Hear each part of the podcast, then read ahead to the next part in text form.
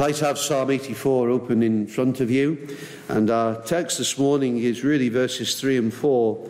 And as I said, we're looking at the spiritual home that we all need. And uh, this psalm is really so rich in many ways, but the writer, under the inspiration of the Holy Spirit, wants us to be absolutely clear that there is nothing in this life that compares to knowing God. Nothing in this life that compares to knowing Him and living for Him and walking with Him day by day. And for the psalmist, it's quite clear that this comes above everything else. Nothing comes close to this.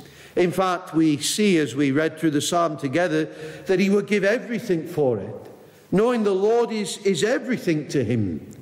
And not just if life is going well and plain sailing, but when he's in the storms and when he's in the valleys, when life seems to be overwhelming and causing him to despair, even then he says nothing compares with knowing God and knowing that God is there and he is with me and to be blessed in God.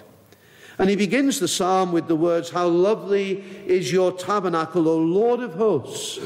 And if you notice, he ends then with verse 12, O Lord of hosts, blessed is the man who trusts in you. Blessed, happy is the man who trusts in God, who knows God. So you and I are faced with this question from the start Do we know God? Do we really know Him? Not just know about Him, but know Him. You know, when we come to worship on the Lord's Day, are we just going through the motions or are we seeking that encounter with the Lord to worship Him and to know His work and His presence? When we read these words of the psalmist, can we associate with what he's saying? Are we able to say that the loving kindness of God really is better than life? Do we long for God and that communion with Him, that knowing of Him? And you say, well, how do we know God? Well, the psalm again gives us great help as it tells us that there are key things, there are vital things that must be there if we are to know God in a real way. Ultimately, what we find in this psalm is what biblical Christianity is all about, what the gospel is about. That real relationship with God through Jesus Christ. It's not externals. It's not empty religion. It's not just going to church or trying your best or a set of rules and experiences. It is knowing the one true and living God through Jesus Christ. And it's so clear this real personal relationship with God is evident in the psalmist's life. And when you look at the opening verses of the psalm, look at verses 3 and 5, he says, My King, my God, blessed is the man whose strength is in you. There is a real experience of God and a knowing of God in this man as he writes. And then the psalmist tells us in very precious terms that the only way that sinners like you and me can know God is through Christ. He says, I know God through that which is given at the altars. That's what he says. And you say, well, what does that mean? How does that point to Jesus? Well, very simply, it is pointing to the rescue, the salvation, the deliverance which will be found and is found in the Lord Jesus Christ and his sacrifice on the cross. The Lord Jesus Christ would lay down his life as the ultimate sacrifice, as the substitute, as the Savior of his people.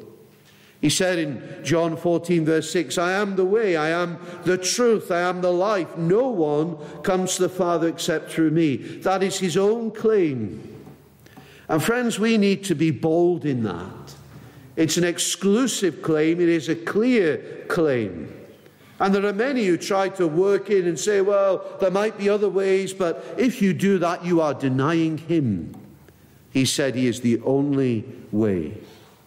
And so we come through him alone and we plead his sacrifice, his body broken, his blood shed on the cross. There is only one new and living way open to God, and that is through the work of Jesus. And in this psalm, we see that the writer deliberately takes comfort in the objective truth about God. We're going to look more at that tonight in direction when we're in a dark place. But it's such an important principle for us if we're believers. He doesn't just look to his own feelings and moods. You know, there are many things that can make us happy in life at a certain level. But just feeling happy or having some experience is not an indication in itself that we know God. Of course, knowing God brings deep joy. But the sure foundation that each of us desperately needs, according to the psalmist, rests on the character of God and the greatness of God and the majesty of God and being right with God. And the psalmist brings us back to the truth of Scripture, which explains that God's grace not only reveals to us who He is, but God's grace, when it is at work, also reveals who we are. And friends, if we are to know something of the foundation and the experience of the psalmist, and in fact the people of God through the ages who've known God, then we have also been brought to see the truth not just about God, but also concerning ourselves. Now, don't misunderstand me, we must always start with God. We must always start with God. But in the light of his perfection and holiness, we have to consider ourselves before him. And this is part of God's work, the work of sovereign grace in our lives to know God and to believe Him, to think biblically about Him, and also to think biblically about ourselves. And when that's set in place, we are in the position to be able to rest content in the face of adversity. We're able to rejoice in the Lord even in the hard places and to sing his praise even when the trials come. And you say, well, what are we to know of ourselves? Well, we're told in this psalm that we desperately need a spiritual home. And in verse 3, the psalmist gives this really precious picture even the sparrow has found a home, and the swallow a nest for herself where she may lay her young. Now, there are those who try to interpret that and say, well, the psalmist is, is complaining. He's having a, a moan about his position, and they argue and they say, well, he says, Oh, the sparrow and the swallow, they've been able to build a nest on your altars in the tabernacle, but I'm far away from the tabernacle and I can't find this place. And so they interpret it that the psalmist is moaning and that he's complaining. Well, friends, that couldn't be further from what is being said here. You know, you could never have a nest on the altar where animals' bodies were broken up and then burned. It's impossible. There's no place of safety for a sparrow or swallow there. So, what is the psalmist saying by using that picture? Well, he's basically saying, I'm like a sparrow, I'm like a swallow. But I'm like the sparrow that has found a house for herself, and I'm like the swallow that has found a nest where she may lay her young. And thank God, the place where I have found the right position and all the right conditions for making that, that dwelling and laying my young is your altars, O God. O Lord of hosts, my King and my God. It was only when I came to see myself as a, a, type of sparrow and swallow that I discovered my need and went to God and found the answer that I desperately was searching for. Know, this theme is seen throughout the scriptures and particularly in the New Testament. Remember the Lord Jesus, he was very clear why he came. We've looked at it recently. I did not come to call the righteous, but sinners to repentance. Or Luke 19, the Son of Man has come to seek and to save that which was lost. In other words, men and women like you and me have to realize that our deep problem, our deep need is the reality of our sin, and that our relationship with God is broken. And the only people who know what it is to enjoy the blessings of the gospel of believing in Christ are those who have been brought to see their condition without Him. And the tragedy is, friends, that the vast majority around us, maybe even you this morning if you're outside of Christ, don't see that problem. They don't see that need. They think they don't need Jesus. And that's why there's such a, a disinterest and an apathy, apart from those who are antagonistic. They've never seen themselves as God sees them never seeing themselves as they really are, and so they're shut off from the fact that eternity is real, that judgment is real, and that without Christ, there is no hope. And so this picture is really important because it shows us and it tells us a lot about ourselves and our state, those things which are revealed when God is at work in a person's life to bring them to Himself. And they show us our need and our need to turn to Christ, characteristics of believers and what have been brought through. And you say, well, what do you mean? Well, let me tell you. The true Christian is one who has been brought to feel their smallness. You know, they've become aware of their own smallness in this vast universe. You know, a sparrow, apparently, is one of the smallest birds. And the psalmist says that he came to see himself as a little sparrow or swallow. You see, when God works in a person's life, they're brought to see that life is so much bigger than just them. You see, this, this world, you know, folk are so absorbed with themselves, but the Christian sees the world in a very different way. You know, the world goes on and does all it can to try and not think about how things really are. And so they try to throw themselves into things that, that won't cause them to be alone with their thoughts. There's a pace to life and a, a pressure in life to fill it up and to, to aim for things. But the believer has been brought to be still to be arrested by the truth, to be caused to think, and they begin to realize just how small they are, like a, a little sparrow. You know, the universe alone is vast. It is so vast, we, we don't know all there is to know. You know, you think of those experts working desperately hard to discover and analyze and explain what is around us. And they, they talk of light years and billions of miles and, and vast constellations and how impossible it is to, to number all the stars. But the believer has been brought to see that God is behind all this and they glory in it. They begin to think of how they fit into this vast universe. And they, they think, uh, you know, as the psalmist in Psalm 8, when I consider your heavens, the work of your fingers, the moon and the stars which you have ordained, what is man that you are mindful of him? Staggering the, the wonder of it all. You know, some opponents of Christianity, they accuse Christians of being wrapped up in themselves and, you know, mockingly ask, you know, who are you that God should think like that of you? Sadly, the emphasis in many presentations of modern Christianity is, is indeed centered on man and to make people feel good. It's the wrong emphasis. You know, there are also those who struggle to find purpose in the world. They struggle to see how God could, could think on them. And some get caught in a spiral of despair and see their lives as insignificant and pointless. But the believer has been brought to see that they are part of this vast creation, and behind is a glorious God, a sovereign God.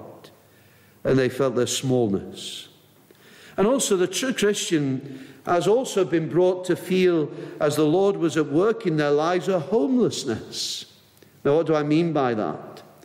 Well, in addition to knowing their smallness, there is a, a sense of homelessness, something that the psalmist brings out. The sparrow has found a home at last. The sparrow's been looking for a home and then has, has at last found that place to dwell. The swallow has been seeking a nest where she can lay her young. She's been, been looking for somewhere, and then she's found that place of safety. And it gives a, a precious picture of that, that sense, that feeling that comes to those who have been brought to saving faith by grace. You know, it's a, a sense of lostness in this world or a, a, restlessness. You know, here is this, this vast world, a world not of our creating, and we're brought into it, and there's so much to consider in its greatness. What is life? You know, why, why are we here? What is the purpose of life? Where are we going? What, what is the meaning of it all? And when you begin to consider those big questions, there's a sense of restlessness. The world in which we live is full of restless people. You know, men and women clutching at so many things to try and deal with this restlessness that they know inside. They, they crave that peace, they crave that, that contentment. And they want that direction, they want that meaning. And then when they, they can't find it, they at times try to run away from it all. At times, our whole lives can be rocked and shaken up, and we feel as though we, we just don't know where we are, and we, we seek rest and we peace, but there's this, this restlessness. You know, you look at the health surveys and reports, the rise in health issues connected to stress and strain and blood pressure and nerves are fraught and anxiety, and it's all around us. Think of the conflicts in society and all the pressures, the cost of living, financial worries, and all these things, and it builds up and huge consequences for provision and supply, and the state creaks in trying to find solutions. But what we're seeing is the manifestation of those deep issues connected with the restlessness which the psalmist speaks of. As one has said, he says, in effect, I began to feel like a little sparrow or swallow. I couldn't find a house for myself. I wished I could have found some place where I could have built my nest in safety, but I couldn't find one. And I was flying around and becoming weary and tired, and I didn't know what to do with myself. And what could I do? I flew helplessly, seeking, searching, but I couldn't find a place. I was speaking with someone recently, and they were sharing about the turmoil that they felt in their heart. You know, the relationships that they pursued had broken down, and they, they, they knew no peace. And there was that, that realization and that, that restlessness. And, you know, when people are faced with these things, they don't like it, so they try to, to bury it away. And some just say, well, we'll just get on with life, and we just won't think about those things. But then something forces us to face it again. Maybe it's some sadness or some trouble or some grief or a loss, and oh, we long for peace again. But they try to escape the realities and fill up their time, and that's why we see people turning to things like drink and drugs and media. But the restlessness continues. And even though they, they try and fill that void for a moment, but then the effect passes, the drink ends, and then the next morning comes. Or the experience ends and you're left again, and the restlessness is there. What is the point of life? If only it could find answers. And all these things are there, and we see it. You know, you've probably heard many, many times of a man called Augustine. And he was like that. And he wrote an early church father, and in his confessions, he tells you all about that struggle in his own heart. He was a brilliant man, he was a great thinker. And yet he went through a time where he just couldn't find any rest for his troubled soul. And he was like the little sparrow, endlessly looking and searching and flying from this to that. But then he found his rest, and he found it in Jesus Christ. You see, the person who becomes a Christian has known that restlessness, that desire for a home, that need for a spiritual home, that, that settled state. But also, the true Christian has not only smelt, uh, sorry, not only felt their smallness, not only felt their restlessness and that homelessness, but also has felt their vulnerability. You know, the one who comes to know God by sovereign grace has also been brought to feel their fragility and vulnerability. They become aware of their own helplessness. You know, the little sparrow knows that it's got many enemies, bigger foes, other birds and cats and predators waiting to pounce. And so they need that place of safety somewhere out of the reach of their enemies. You know, we're blessed, feel very blessed really to often have many little birds coming to sit for a moment in the garden. And uh, there they are. And if there's a slight movement, they jump at once. Now, as you know, we've got two cats, and uh, they like to press their faces up against the window and antagonize the birds. And they're always looking, the birds. There's a nervousness. Their instinct is full of caution because in a moment the enemy could come. They're vulnerable. It's a great tragedy that so many men and women live life with no awareness of their own vulnerability or the enemies that prowl. But when God begins to work in a life, a person becomes increasingly aware of their own helplessness and their fragility and their vulnerability. You know, think of how many people go through life without thinking, and then suddenly their own fragility is brought to bear. Maybe some illness comes or some problem which they didn't see coming. They, they may have mocked Christianity and they've been living life and life has been good. And why bother with religion? You know, there they were on the branch, on the lawn, enjoying things, but then a predator comes. And it can come in many different ways, and these things show us our frailty, and they come, and, and we've got no reply in and of ourselves. We, we can't do anything about them. We, we don't know what we can do or where to turn. But as God works, as we're awakened spiritually, we become more aware of the, the spiritual onslaughts of the world and the flesh and the devil. And we think we're not like others who have failed in certain situations. We think all will be well, but then the attack comes and something we held precious is gone. Things that we prized of ourselves, gone in a moment. The enemy swoop, we're helpless.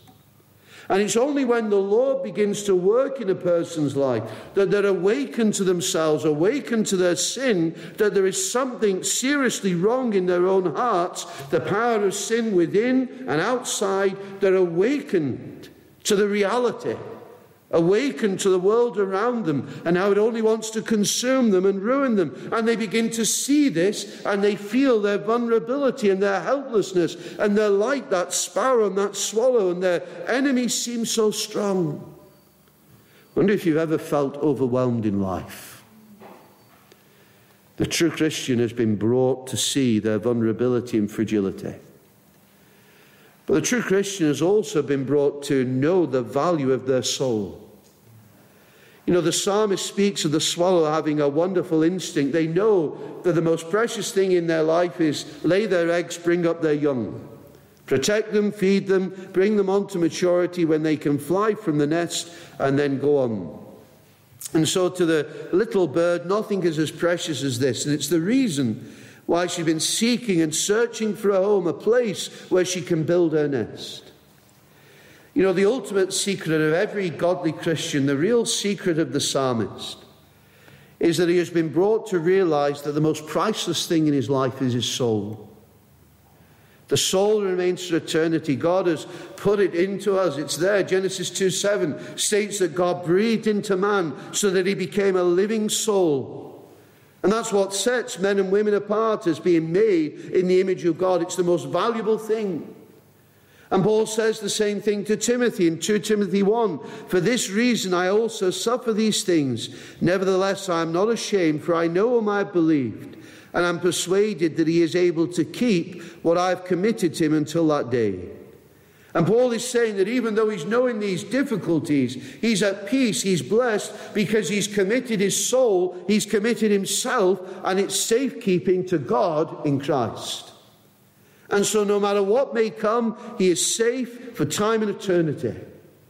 The Lord Jesus spoke of this in Matthew 6. Therefore, do not worry, saying, What shall we eat, or what shall we drink, or what shall we wear? For after all these things the Gentiles seek, for your heavenly Father knows that you need all these things. So you say, Well, what should we be concerned about? Seek first the kingdom of God and his righteousness, and all these things shall be added to you. Now, the body is important, but what about the soul? Mark 8. For what will it profit a man if he gains the whole world and loses his own soul? Or what will a man give in exchange for his soul? And the psalmist says here he's like the swallow. He's got this priceless treasure that he needs to protect and find a home. For the swallow, it's her young, but for him, it is his soul. And he's awakened to this. He wants to find a place where he can make it safe and lay it there. And so he seeks, is there no place where I may know that my soul is safe for all eternity? And the question is, are you concerned for your soul? Have you realized that you'll have to give God an account on what you have done with your life in this world? Do you understand that? Do you understand the preciousness of what you have been given? And so we see that there is this need of the sparrow and the swallow. But thank God the psalmist puts it positively because the sparrow has found a home.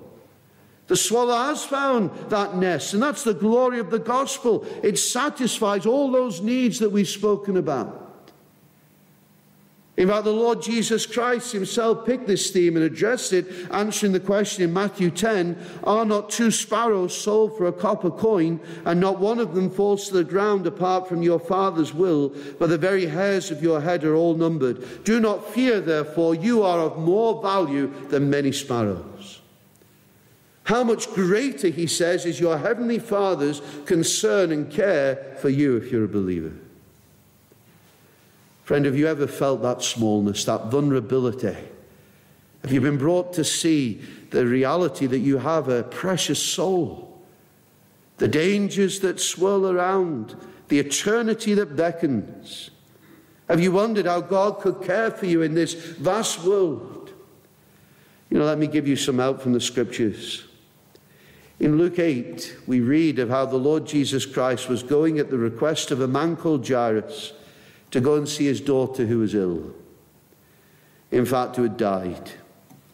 And as he was moving to Jairus' house, suddenly a crowd was with him and gathering around him, and they were surrounding the Lord Jesus and pressing him so that, you know, they could hardly move. And suddenly, the Lord surprised the disciples when he asked, Who touched me? You know, he was in the midst of this great crowd, and, and then he says to the disciples, Who touched me? And they turned to him and said, Well, well Master, you know, the, the multitudes, you know, they, they throng and press you, and you say, Who touched me? You know, there's loads of people. How could we know that? But the Lord insisted that someone had touched him. And at that point, a poor woman in the great crowd stepped forward, and so ashamed of herself, she could hardly lift her head. She came trembling. And falling down before him, she declared to him in the presence of all the people the reason that she had touched him. She had touched him in her desperate need. And what I want to emphasize is this that even though he was surrounded by a vast crowd, the Son of God knew the individual, knew the, the, the lonely woman with the issue of blood who nobody could heal, who was isolated in the midst of the crowd. And even though he asked who it was who had touched him, he knew. And that is still the Savior, the Lord Jesus Christ. And you know, though, dear friends, you are one of billions, and though the world would count you as worthless, a speck amongst the masses, God says, I know you, and I know your need. You know, even at the cross, we see it. Although one thief mocked Christ, the other pleaded that he would remember him when the Lord came into his kingdom, and he did. Even there, the Lord Jesus had time for that sinner even though he was in agony upon the cross, even though he was atoning for sin, even though he was experiencing and enduring things that we could never imagine, he was ready to hear the isolated cry of the thief and to give him that promise today, you will be with me in paradise. You know, this is the glory of the gospel.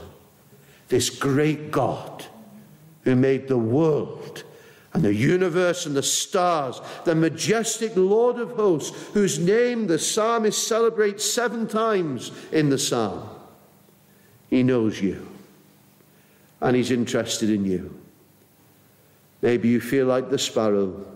Maybe you feel that restlessness, and maybe you desire that spiritual home. Dear friends, look no further than Jesus Christ.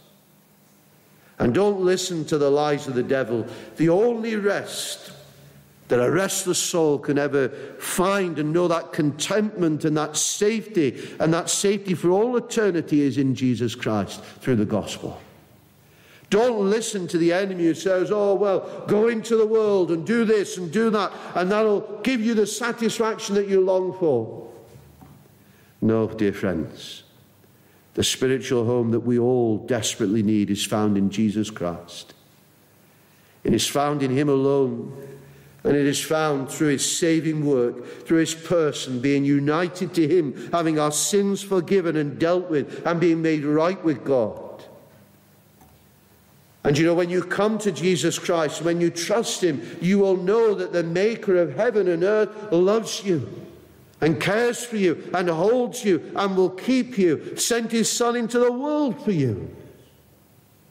And so let me ask you do you seek rest this morning? The Son of God calls to him those who are weary, those who are heavy laden, and he will give you rest. The world won't, with all of its fleeting and fading pleasures. There's only one place you will find rest. It is on the altars, it is at the cross. And it's only as you come to see His dying on the cross in your place for your sin that you will know the peace and rest that He has secured for those who trust in Him. And so Jesus says, Come unto me. Come unto me, and I will give you rest. Come and find that rest that your soul longs for. Come and find that home of safety for time and for eternity. And you know when the believer dies? They're taken to their eternal home. Do you know they often spoke of it, taking it from the scriptures in days gone by, the Father's house, the home of his people. That's where our longing is if you're a believer. Do you seek safety this morning? You won't find it in the world.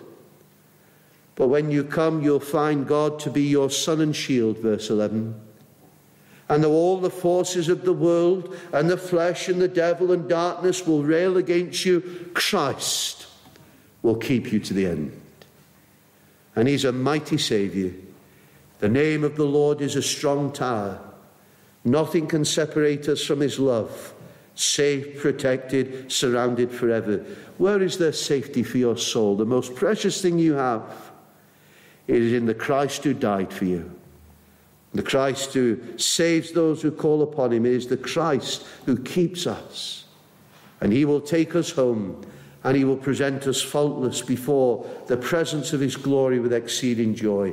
Do you know that, friends? Do you know that you have that home which is sure? Can you affirm that God knows you and cares for you, that he is your God? And that you know him and that you walk with him, and even though trials and troubles come, that he holds you. And my soul is safe in the keeping of Christ because when you know that, then, like the psalmist, you'll say, There's nothing like it, nothing compares to it. Blessed is the man who trusts in you. Are you trusting this morning? I pray that you will be. And I pray that you will have found that spiritual home that we all need in Jesus Christ. He says this morning, Come, come and find rest. And then tonight, God willing, we'll see how He directs us through this dark world.